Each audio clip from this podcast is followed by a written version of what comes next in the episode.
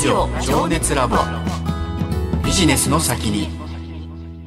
改めまして八木ひとみです。花王株式会社 DX 戦略推進センター名前修一です。ラジオ情熱ラボビジネスの先に。今回のテーマは？常識を覆す力。このテーマについて伺うゲストの方をご紹介しましょう。株式会社ジンズホールディングス代表取締役 CEO 田中仁さんです。こんばんは。こんばんはよろしくお願いします。お願いします。えー、まずは田中さんの経歴からということで、うん、皆さんねもうご存知だとは思うんですけれども、うん、1963年群馬県生まれということでこの群馬県というのがね後々かなりキーワードに なっていくんですよね。ね私もあの北関東なんでちょっと親近感湧きますね。えー、はい、はい えそして2001年にアイウェア事業ジンズを開始。2013年には東京証券取引所一部に上場されました、うん、そして2014年群馬県の地域活性化支援のため田中人財団を設立し起業家支援プロジェクト群馬イノベーションアワード群馬イノベーションスクールを開始現在は前橋市中心街の活性化にも携わってらっしゃるということで、うん、もう眼鏡からさらにこう活動の幅を広げてというところですよね。うん、冒頭でもねお話ししましたけれども眼鏡ってやっぱりちょっと高いものっていうイメージがあって。で実用的なものを取るとこうファッショナブルな感じではなくなって、うん、ファッショナブルのところを取ると実用的じゃなくなってっていう高いんだけれども、うんどっちかを取らなくちゃいけないっていうアイテムだったイメージなんですけど、うんうん、そういうジーンズが出てきてかなりそこ変わった印象ですよね。そうですよね。どこのねショッピングモールでも見ますしね、うんうん、手軽にこのなんていうんですか眼鏡が手に入るっていうかそういう市場を作ったのまさにね、ジーンズさんじゃないかなと思いますけどね。田中さんそもそもこう眼鏡に着目したのはどうしてなんですか？そうですねあのたまたま韓国旅行に行った際に韓国のトンデンモンとか南デンモンっていうところでメガネが1本3000円。しかも15分でお渡しをしますっていう日本語のこう張り紙があってですね、うん、日本から行った観光客の方がたくさん買っていたんですね。うん、で日本で3万円はするメガネがまあ、韓国でね3000円っていくらなんでも10倍の価格差ないんじゃないかと思ってメガネ業界を調べたのがきっかけですね。なるほど、ね、3000円で15分で渡しそうなんですなるほど。まあ、日本だとね、まあ、最低でも1週間かかってたんですよね。うんはい。えー、でいろいろ調べていくとやっぱり、まあ、問屋さん含めた中間業者がたくさん入っていてそこでマージンを抜くから結局、まあ、原価に対してお客様に届く時には結構高価になってしまうと。うん、で当時ユニクロさんが原宿にこうお店を出してフリースが大ヒットしていた時代なんですね。はい、でその時にまあ SPA っていう、うん、その製造小売業っていう業態が非常にこう注目されていて、うん、同じようにメガネも自分たちでこう製造から小売までを一貫して行ったらこの中間マージンがなくなって低価格でお客様にお渡しできるんじゃないかなと思って始めたんですよね。はあ、その始める前は田中さん何されてたんですか？始める前はですね、まあ、雑貨事業ですね。雑貨事業でバッグとか帽子とかをですね大手のアパレルに企画したものをこう卸していたんですよ。でまあそんな縁があっていろいろ韓国にも市場調査に行っていたんですよね。なるほどなるほど、はい、なんか楽しい旅行みたいなワイワイみたいな感じのイメージでお話聞いてましたけれども、お仕事で行かれて、そうですそうです。なるほど、じゃあそうやって、まあ、雑貨とかって眼鏡もねそういうふうな部類に入るので、はい、そのあたりもしかしたらできるんじゃないかっていう。そうですね、えー、でまあ貿易はもう事業としてやっていたので、はい、何かこう自分たちができるんじゃないかなっていうそういうチャンスを感じたんですよね。その眼鏡を SPA モデルで持ってこようと思ったのは、ええ、田中さんが当時初めてだったっていうぐらい新しかったんですかね。ねあの、うちがオープンしたのが2001年の4月なんですよ。はい、でこれ1号店が、たまたまその韓国旅行行った時に一緒に行った知人が、福岡の天神ビブレの店長で。でどうしても店を出すならうちに出してよっていうことで、天神のビブレに出したんですね。最初からめちゃくちゃいいところに出しましたね。そうですね。えー、で2月うちがオープンする前の2月にですね、はい、東京の下北沢で、うん、ゾフさんっていうお店が出店して、あ同じようなことを考える人がいるんだなっていうのを覚えてますね。なるほどね。なるほど、えー、でもこのパートナーがね一緒に出すパートナーがいるってこれも一つの運っていうかね、えー、縁ですよね。そうですね。そのまあ実際にお店を出すまでにこぎつけるところまでに苦労なさった部分っていうのはどういったところになりますか？やっぱりですねその、まあ、メガネをやっていなかったので、うん、そのメガネのコンサルタントとかあとはいろんなこの大手の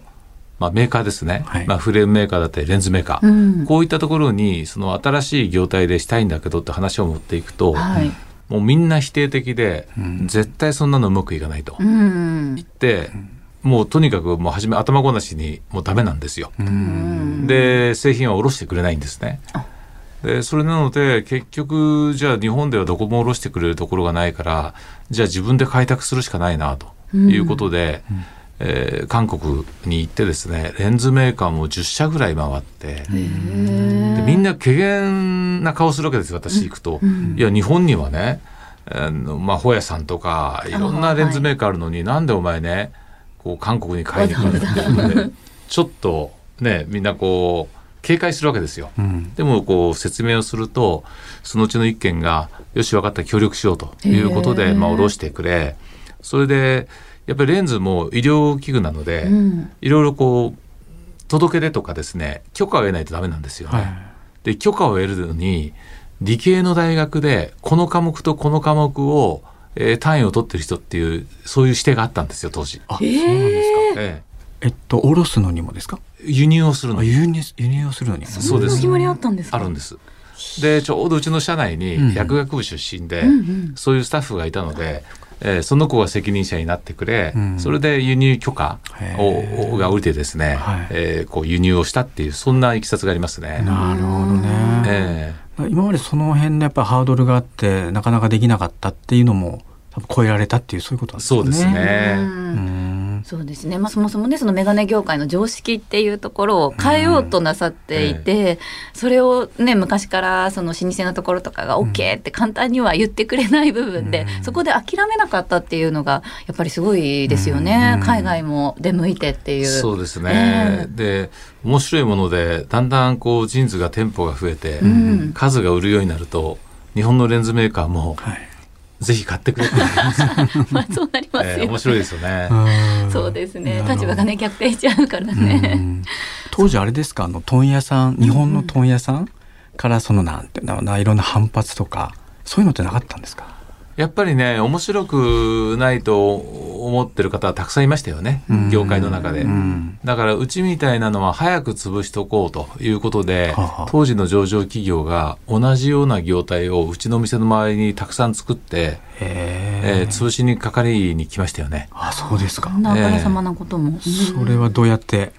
勝ちだけどやっぱりコンセプトが違うからお客様には伝わるんですよね、あのまあ当時私はやっぱりメガネっていうのはもっとこう気軽に楽しめればいいなと思って、うん、あのまあ、ファッション的な要素とかですね、うん、あるいはお店に立つスタッフもお店作りも全部やっぱりこれまでのメガネ屋さんの常識をこう覆すようなそういったあのお店を開いたんですよ。はい、ただ安くうちを潰そうというようなところもですね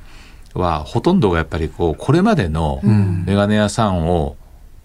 なんか安く作って安く売るっていうだけだから、うん、お客さんワクワクしないんですよね。なるほどね、えー、結局お客さんに選ばれたのはジーンズだったっていうことですよね。そうですね。当時ね、うん、同じような業態が結構たくさん、うん、日本全国だと100とかじゃなくもっとできたと思うんですけど、最後残ったのはやっぱりうちと祖父さんぐらいですかね。えーあのー、本当に冒頭でもお伝えしましたけれども田中さん本当にいろんなこと今されていて、うん、確かに眼鏡から始まって今まちづくりまでいろいろとさまざま